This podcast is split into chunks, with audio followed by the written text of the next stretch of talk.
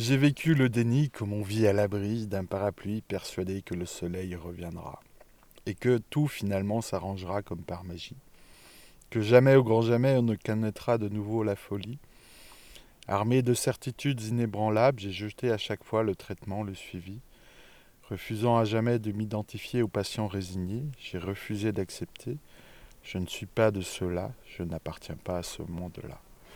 Donc euh, bonjour Ismaël Langanjo. Bonjour. Nous sommes à Flassa pour, euh, pour échanger sur ta vie. Donc je vais te laisser euh, te décrire un peu. Qui es-tu Bon ben, tout d'abord Ismaël Langanjo, c'est pas mon vrai prénom, ni mon vrai nom. Ismaël Langanjo, c'est un pseudo que je me suis choisi euh, pour faire un peu les, tout ce qui est du domaine artistique. Donc euh, ben moi j'ai 41 ans, j'ai été enseignant plusieurs années, notamment en, en lycée agricole. Et depuis ben, maintenant quelques années, ben, je, je porte en moi la responsabilité de, de troubles bipolaires. Donc euh, c'est c'était une vie euh, assez particulière avec des expériences assez, euh, assez originales. Quoi. D'accord. Et alors, est-ce que tu pourrais nous expliquer euh, qu'est-ce que la bipolarité pour toi?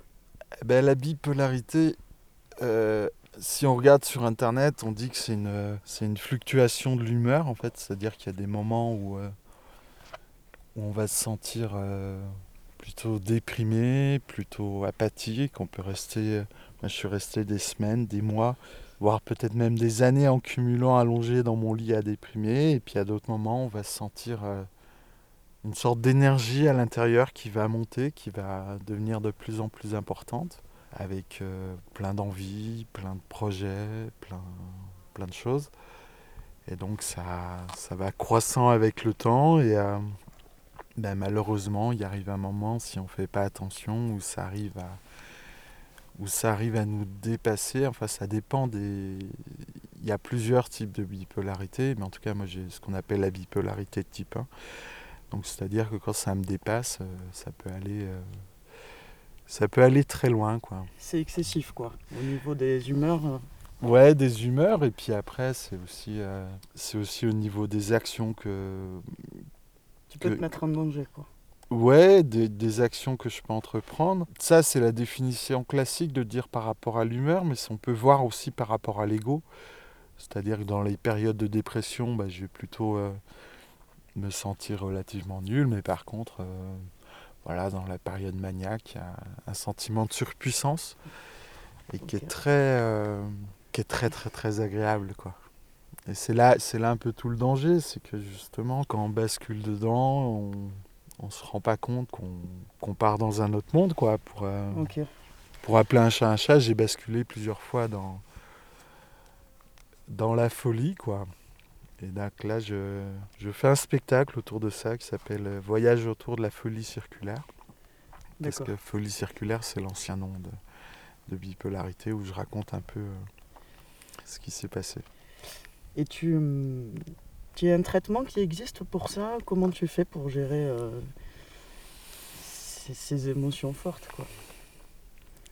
C'est toute la problématique du traitement parce que c'est euh, c'est un grand défi en fait de réussir à accepter le traitement. La plupart des traitements qui existent en fait, ils ont été découverts un petit peu par hasard. On ne sait pas vraiment exactement comment ils fonctionnent. Il y a des effets secondaires aussi derrière. Par Mhm. exemple, moi j'ai du psoriasis et quand j'avais du quand je prenais du lithium, j'avais du psoriasis. Donc le, le traitement il est utile, mais, euh, mais ce qui est encore plus utile ou ce qui est complémentaire, c'est de, de savoir garder un œil critique sur, euh, sur ses pensées, quoi. Mhm. S'apercevoir que là on est, euh, je sais pas, il est une heure et demie du mat, deux heures du mat, euh, je dors pas, j'ai envie d'écrire, j'ai déjà fait une nuit blanche. euh, bon bah là il faut, faut en prendre conscience pour réussir à calmer le jeu assez vite. Parce qu'une fois qu'on est parti, par contre. euh, Donc c'est apprendre à se connaître, quoi. Voilà, ça c'est un peu tout ce qui est euh, ce qu'on appelle la, la psychoéducation. Donc euh, c'est, c'est des programmes qui existent en parallèle du trouble pour apprendre à les gérer, pour apprendre à, à repérer ce qu'on appelle les, les prodromes. Les prodromes, c'est les signes annonciateurs, c'est-à-dire euh, chacun a ses, ses signes. Par exemple, moi, ça va être la carte bancaire qui va commencer à chauffer, un côté hyper social, d'aller vers trop de gens, trop, trop souvent et tout. Quoi. Mhm. Et donc, il faut pouvoir identifier les signes pour pouvoir réagir, euh, réagir à temps. Quoi. Et est-ce que tu te mets des routines euh, Je sais pas, des, euh, des choses routinières qui te cadrent un peu dans tout ça? Ça, il faudrait. ça, il faudrait, il faudrait. Ouais, ça fait partie de, ça fait partie des éléments de d'avoir des routines, d'éviter, d'éviter de se coucher trop tard, d'éviter certains produits ou du moins de faire attention à certains produits. La première fois que, la première fois que ça m'est arrivé, euh, c'est aussi la première fois que j'avais du cannabis chez moi. euh, un petit peu. Et, euh, Bon, que le cannabis soit interdit, c'est c'est pas la question. Mais le problème, c'est que vu que c'est interdit, on ne peut pas vraiment avoir de discours de prévention assez intelligent là-dessus. Et voilà, ça fait partie des produits auxquels il faut faire attention. Quoi. D'accord. Et là, tu parlais de ta première fois, donc c'est comme ça que tu as découvert que tu étais bipolaire? Ah ben, la première fois, c'était. euh, On dit souvent que ça fait partie. que la bipolarité, il y a une partie génétique et puis il y a une partie qui est liée au- aux expériences, au vécu. Moi, la première fois que ça m'est arrivé, c'est quand je suis tombé amoureux. Je suis tombé follement amoureux. Elle s'appelait Elisabeth. Euh, moi, j'étais étudiant, j'étais à Saint-Étienne. elle elle était photographe. Elle avait toutes les qualités du monde. J'étais follement amoureux. Et, voilà, ça a provoqué, un choc. Et donc la première fois, c'était euh, ce, qui, a été le plus, peut-être le plus déroutant sur la première fois, c'est que c'est le basculement en fait, le basculement entre la phase euh, maniaque ou euphorique et la phase dépressive qui s'est fait comme ça en l'espace de deux jours. Mais bon, la première fois, ça va, c'était, euh, c'est grandiose, quoi. C'est grandiose à vivre. C'est franchement, c'est même si ça coûte cher, même si ça a des conséquences à tout sur euh, sur le moment, quoi. C'est ouais, c'est Mm. comme une drogue, quoi. C'est vraiment comme une drogue, quoi. Et tu as été pris en charge à ce moment-là? Comment ça s'est passé en fait? Non, non, non. La première fois, ça s'est passé, euh, ça s'est passé comme ça. Il n'y a pas eu de débordements qui ont fait que, que j'ai dû être pris en charge.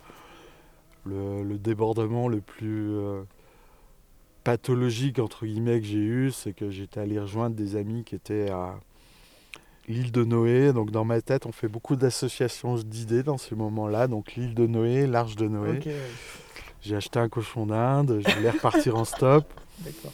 Je me suis perdu, j'ai mis le cochon d'Inde sur ma tête, qui devait me réorienter, euh, qui devait me redonner la bonne route. Et euh, voilà, donc j'ai appelé les potes, euh, depuis chez des gens que je connaissais pas, enfin bref. Mais non, non, ça a pas trop. euh, Mais là, tu t'es rendu compte qu'il y avait quelque chose qui était. Ben. Non, pas vraiment. Après, c'est retombé. C'est retombé en phase de dépression. J'étais à Saint-Étienne. Je suis reparti de Saint-Étienne. J'ai rattaqué des études à Albi. Et là, j'ai eu aussi une montée et une descente, mais qui était pas. euh, qui restait dans le domaine de l'acceptable. Après, ça fait perdre, euh, ça fait perdre énormément de choses. hein. Les études que j'ai fait à Albi, je les ai pas validées. Euh, au niveau du travail que j'ai fait, à un moment donné, c'était plus gérable. Enfin, c'est Hmm. c'est assez complexe, quoi. C'est assez complexe à.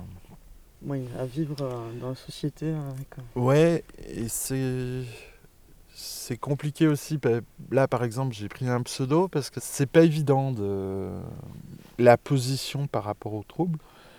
Quand on passe avec ce trouble-là, c'est un peu comme si on nous proposait une euh, entre guillemets une seconde identité avec plein d'avantages secondaires mhm. qui sont liés au trouble, c'est-à-dire euh, de bénéficier de la hache, euh, pouvoir être excusé sur, sur des trucs où les autres ne seraient pas excusés et tout. euh.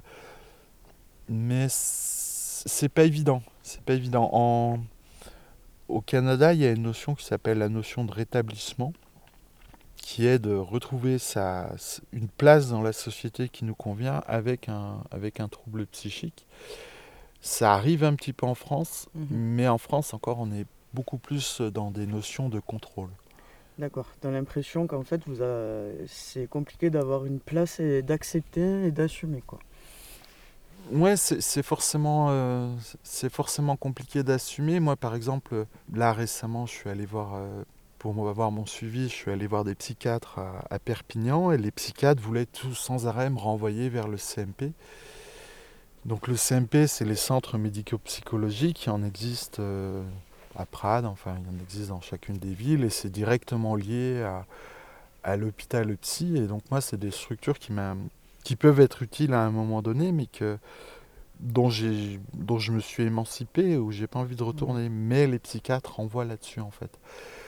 Et ouais, c'est pas évident. C'est pas évident parce qu'on a forcément, euh, même moi, hein, j'ai rencontré une femme. Euh, le jour, euh, le jour où elle m'a dit qu'elle était bipolaire, mon regard sur elle a, a changé. Et ça, on, on peut parler de déstigmatisation, de plein de choses, mais n'empêche que si on sait que quelqu'un est bipolaire, inconsciemment, le regard qu'on porte sur cette personne changera un minimum.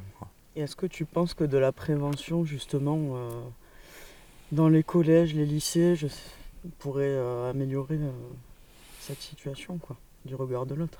Oui, oui, oui, après, moi, c'est le sens. bon, le spectacle que je fais, c'est un peu pour me pour me défouler et puis pour pouvoir mettre un peu de poésie aussi sur les épisodes maniaques, les épisodes de folie entre guillemets, parce que je trouve qu'il y a beaucoup de poésie là-dedans aussi.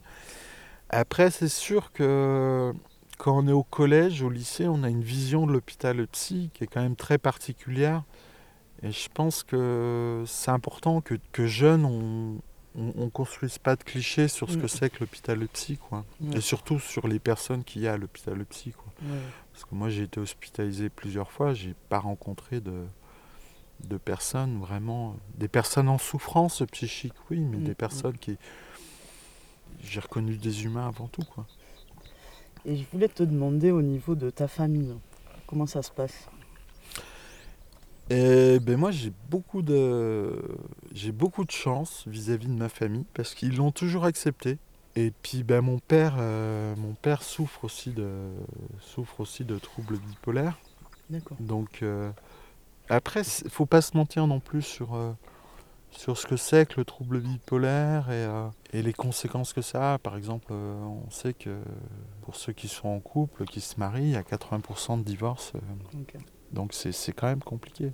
Mhm. C'est quand même compliqué, surtout si la personne n'a pas, euh, encore une fois, n'a pas fait de psychoéducation pour pouvoir mhm. mettre un peu de distance vis-à-vis de, vis-à-vis de ce qu'elle vit. Quoi.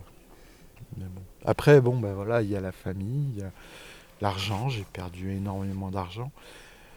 Il y a le travail, j'ai pas pu continuer à exercer mon travail. Et euh, derrière ça, il y a aussi euh, il y a aussi quelque chose de compliqué vis-à-vis des relations humaines. C'est-à-dire, moi, je suis originaire de Franche-Comté.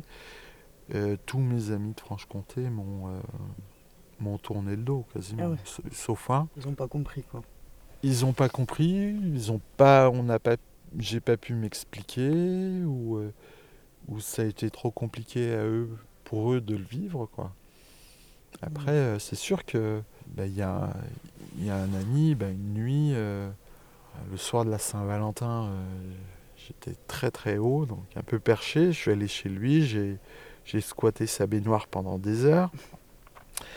Je suis rentré chez moi, euh, je me suis mis à avoir une inspiration divine et j'ai écrit une nouvelle religion de 12 pages en, en, quelques heures et tout. Et le lendemain, je suis rentré dans un, un magasin de photocopies, j'ai fait des photocopies, j'ai distribué ça dans la rue, euh, j'en ai posé une sous sous la porte de l'ami et tout. Donc euh, là, ça, ça, a cassé quelque chose, quoi. Mm. Et c'est pas, ça se récupère pas, euh, ça se récupère pas forcément euh, facilement, quoi. avec la communication, tout est possible. la preuve. là, on arrive, on arrive à la fin. Je sais pas si tu veux nous raconter une anecdote ou conclure. Ah, des anecdotes, j'en ai beaucoup, quoi. Après, pour conclure, je dirais juste qu'il y a quand même quelque chose de très ambivalent là-dessus. Enfin, c'est vraiment ambivalent, comme je disais, la position d'en parler et de, de, se montrer face aux autres, c'est compliqué.